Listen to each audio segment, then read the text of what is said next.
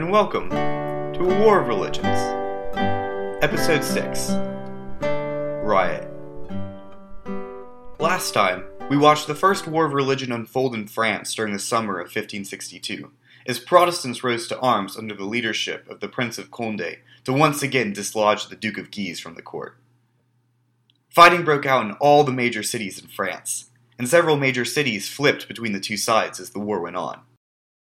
However, there is one very important city that I failed to mention last time, because I thought that it was dramatic enough to deserve its very own episode.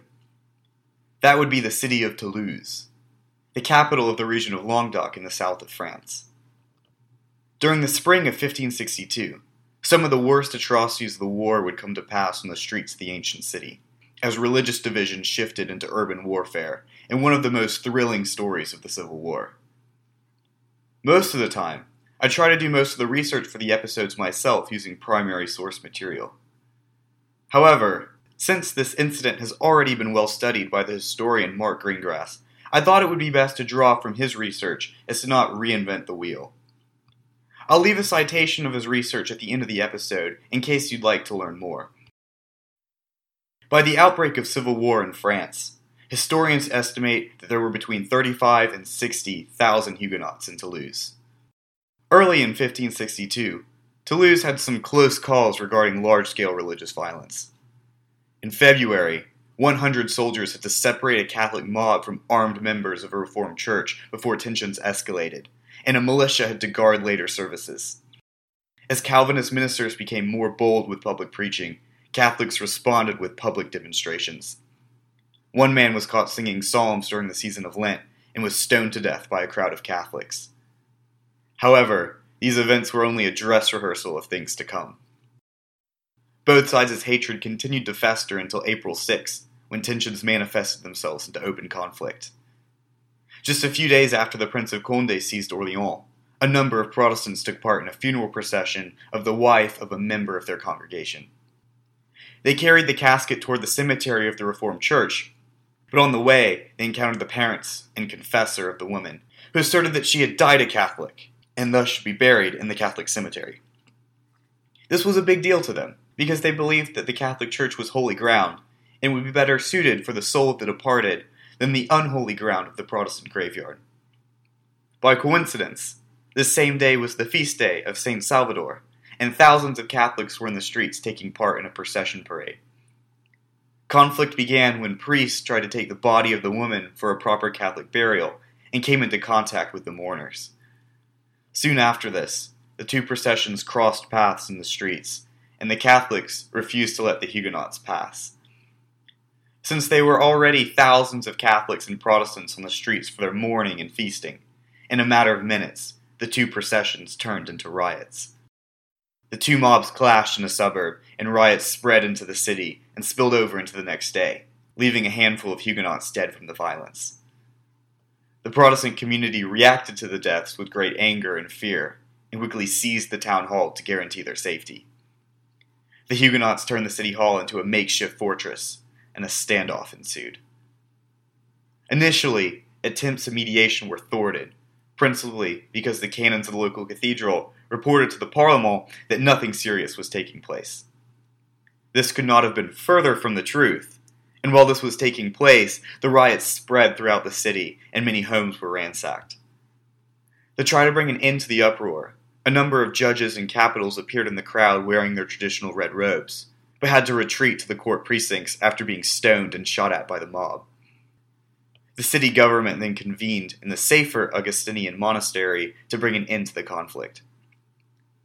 The government of Toulouse was unique to the other cities in France, and its complexity is a bit outside the scope of this show. Basically, what you need to know is that the capitouls were the chief magistrates of the city, but there were also other rival governing bodies, such as the General Council, the Town Council, the Council of Sixteen, and most importantly, Parlement. As I mentioned in episode 2, Parlement isn't quite like Parliament in Great Britain, but rather is a council of judges similar to the Supreme Court in the United States today. Anyways, Toulouse was a city that had a quantity of different political assemblies, and each one thought that they were the ones in charge. Prior to these events, the governing bodies of Toulouse were hopelessly divided against themselves. But the events of April 1562 helped unify the government to put a stop to the lawlessness, and they came to an agreement. The Huguenots could maintain a militia of 200 armed soldiers to protect their churches, on the condition that the Catholics could also have an army of the same size under the authority of the capitouls. They then condemned six men to death for inciting the riot, but Parlement stepped in and pardoned all of the Catholics involved. The Huguenots agreed to the terms and withdrew from the town hall to the suburbs. The measures did little but create a weak ceasefire within the town, and a month later, tensions began to flare up again. During this time, the capitoul slowly lost control of the military situation in Toulouse. Many of the academic and clerical elites of the city maintained illicit weapons, mostly because Catholic investigators refused to search the homes of fellow Catholics suspected of bearing arms. The underground arms trade flourished in Toulouse, and before long, city judges had garrisoned their homes with stockpiles of guns. In addition to this, the Parlement allowed 200 Catholic nobles to arrive in the city with their soldiers, which further drew the military force away from the capitouls. In theory, Parlement had no political right to allow outside troops to assemble in the city without the permission of the capitouls, and Protestants and moderate Catholics spoke out against these illegal maneuvers. However, the outcry did little, since many Catholics viewed the capitouls as Protestant heretics and ignored their rule. Huguenot fears continued to increase as word of massacres against Protestants reached the city from all corners of France in what was deemed the season of Vassy. With the arrival of more Catholic troops in the city, they saw it as only a matter of time before similar massacres broke out in Toulouse. Letters arrived to Calvinist churches requesting money for the Prince of Conde, who had recently declared himself the official leader of the rebellion from Orleans. News of the Civil War increased fears and hatred in Toulouse, as both sides grew more scared of how the other would react. Troops also began to be levied in the city for the Protestant cause, who garrisoned themselves on the estates of other Huguenots. Pierre Hunault, Sieur de Lanta, one of the Protestant capitouls of the city, took a detour on a trip to Paris to visit Orleans, where he met Conde. The prince gave Lanta a startling order capture Toulouse for the Protestants. The two men began to hammer out a plan to take the city. First, the capitoul would make copies of the keys to the city gates. Then Lanta would levy a small army from his estates to the east of the city and sneak them through the city gates to meet up with Huguenot soldiers already garrisoned in some of Toulouse's private estates. Once assembled, the soldiers could seize the city hall as well as several other targets of strategic importance. The plan was set to go off a month later, on May 17th, 1562.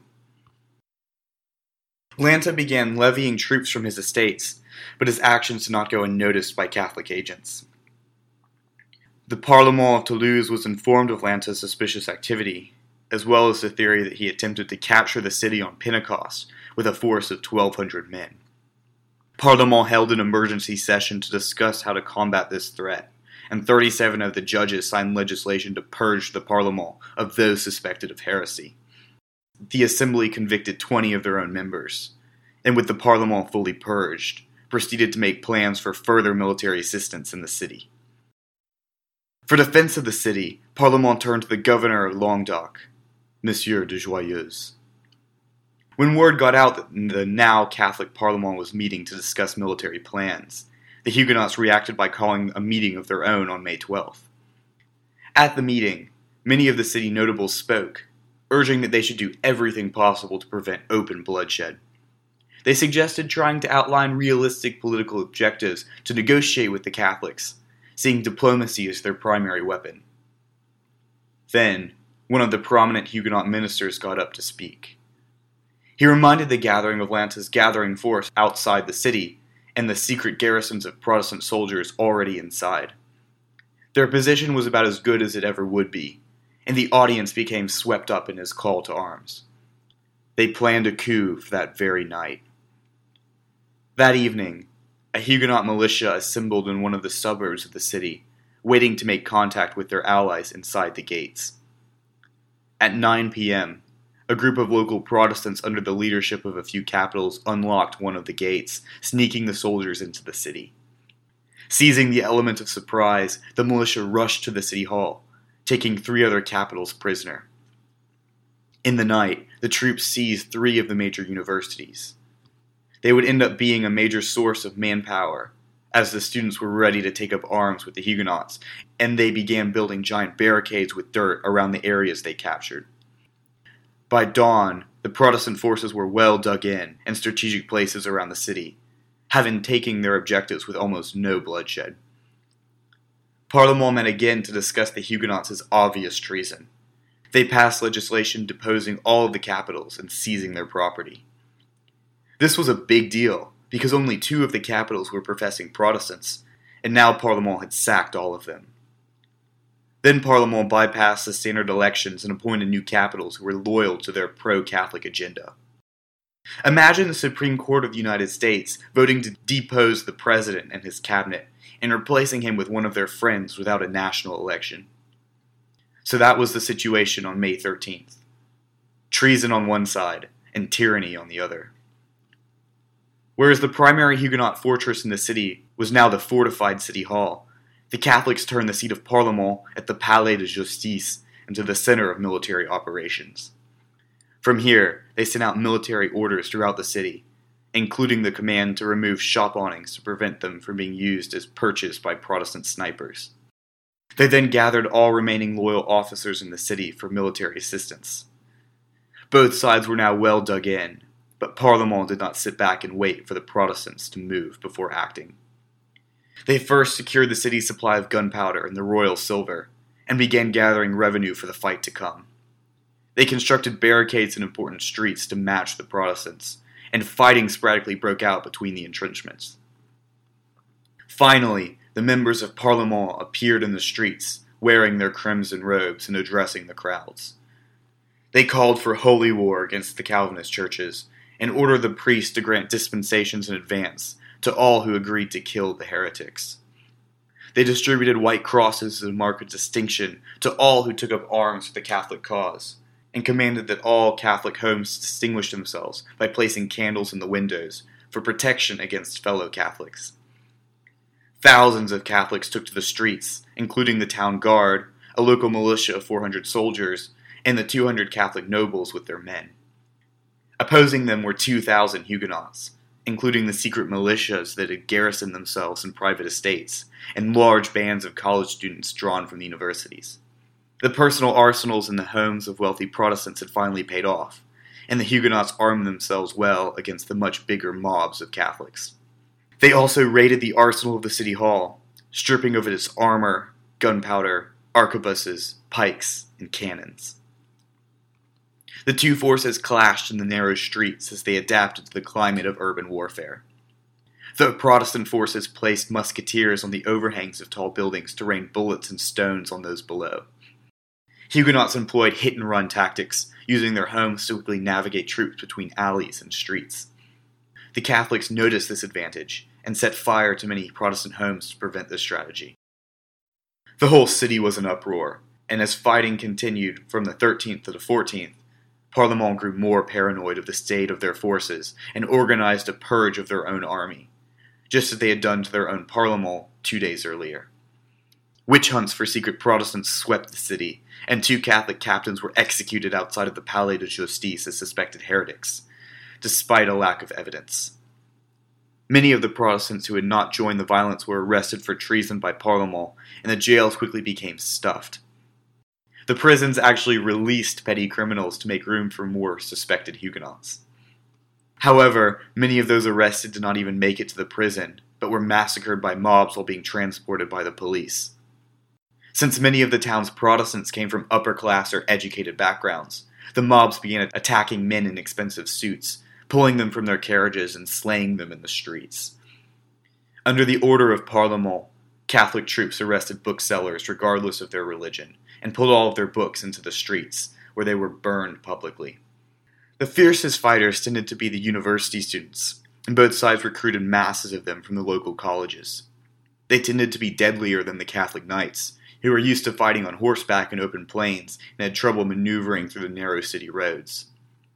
However, the students knew the city well and easily weaved through the streets around enemy forces.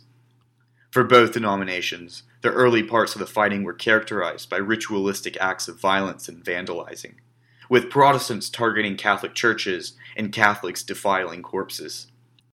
However, as the mob violence shifted into urban warfare, symbolic gestures disappeared as now the two armies focused on survival and killing.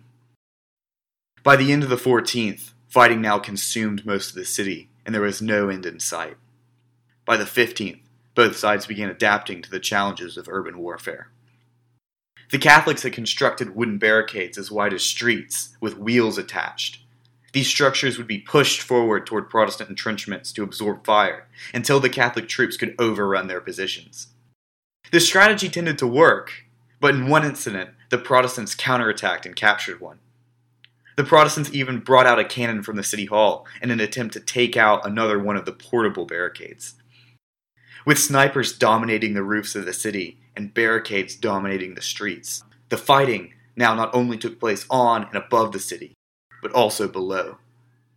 The Huguenot forces used the intricate sewer system beneath the city to maneuver troops and hide fellow Protestants. The Catholics caught wind of this and flooded the sewers with water, drowning the Huguenots out. Despite being outnumbered, the Huguenot forces held their own for the first few days of fighting, but by the 15th, they began to waver. This whole time, the Protestants had been counting on reinforcement from Huguenot nobles who had joined Conde's cause, but reinforcements never came. On the other hand, Catholic churches in the area rallied troops to the cause, and their numbers grew, eager to bring the holy war to the heretics. Mark Greengrass described the fighting on the 15th as follows. Both sides had areas where support was weak or unforthcoming. Catholics had particular difficulty in the Rue des Couteliers and toward the Daurade Church, an artisan quarter where Huguenot support was strong. There, the Catholics instituted a campaign of terror, sectarian murder, pillage, and imprisonment, which remind the historian of some of the events in the Quartier Latin in Paris ten years later. Once the prisons had been filled, Captive suspects were summarily stripped and thrown in the river. Those who attempted to swim were shot with arquebuses. However, the Huguenots continued to hold off, and Parlement decided to end the stalemate by setting fire to the homes in the neighborhood of Saint Georges, which included the area around the city hall. Fire spread, consuming 200 homes, including those of some Catholics. The Protestant forces continued to hold out in the fortified city hall by the 16th, with the city blazing around them and food supplies scarce. The writing was on the wall, and it was obvious that it was time to bring an end to the fight. Fighting raged for six hours on the morning of the 16th, but eventually peace talks began and a deal was struck. The two sides would hold a temporary truce in which the Protestants could leave the city, never to return again. Shouts took place over no man's land to plan the logistics for the truce. The Catholics agreed that the Protestants would be unmolested, and that evening the grand exodus began. Masses of Huguenots slowly made their way out of the city, weighed down with their belongings. They streamed out of the city at a steady pace well into the evening of the 17th. That night, as the final group of Protestants exited the city hall, they were met by a mob of Catholics who swarmed on the unarmed Huguenots as church bells beckoned others to the streets. They chased down the Protestants, screaming, Long live the cross, and killing them in the, in the streets. A Catholic mob forced the city guard at gunpoint to open one of the city gates so they could chase down the Huguenots who had already left the city. The fleeing Huguenots encountered a mob of around a thousand peasants, who massacred them outside of Toulouse. Four hundred were reported slain as they fled the city. All in all, the casualties from the week of fighting are estimated to be between 3,000 and 5,000, with most of those being Protestants. However, even after the 16th, revenge killings continued in Toulouse. Many of the prisoners taken by the Catholics were executed, and many others were convicted of treason by Parlement for having fought on the wrong side of the barricades. In the aftermath of the fighting, nearly a thousand more people were executed for being associated with the Protestant forces. The events in Toulouse were just one of many attempts by the Huguenots to seize major cities for their cause. As Greengrass put it, it was a struggle for the control of a city within the struggle for the control of the whole of France. It represents one of many attempts by the Huguenots to secure resources for their cause, and the Catholic reaction against them. Both sides would continue to gather forces for the inevitable showdown that would come at the end of 1562. Next time, we will see the aftermath of the events of Toulouse play out throughout the south of France, as the Huguenots cling desperately to survival in the region. Thank you for listening. My featured source for today is The Anatomy of Religious Riot in Toulouse in May 1562 by Mark Greengrass, published in the Journal of Ecclesiastical History by Cambridge in July of 1983.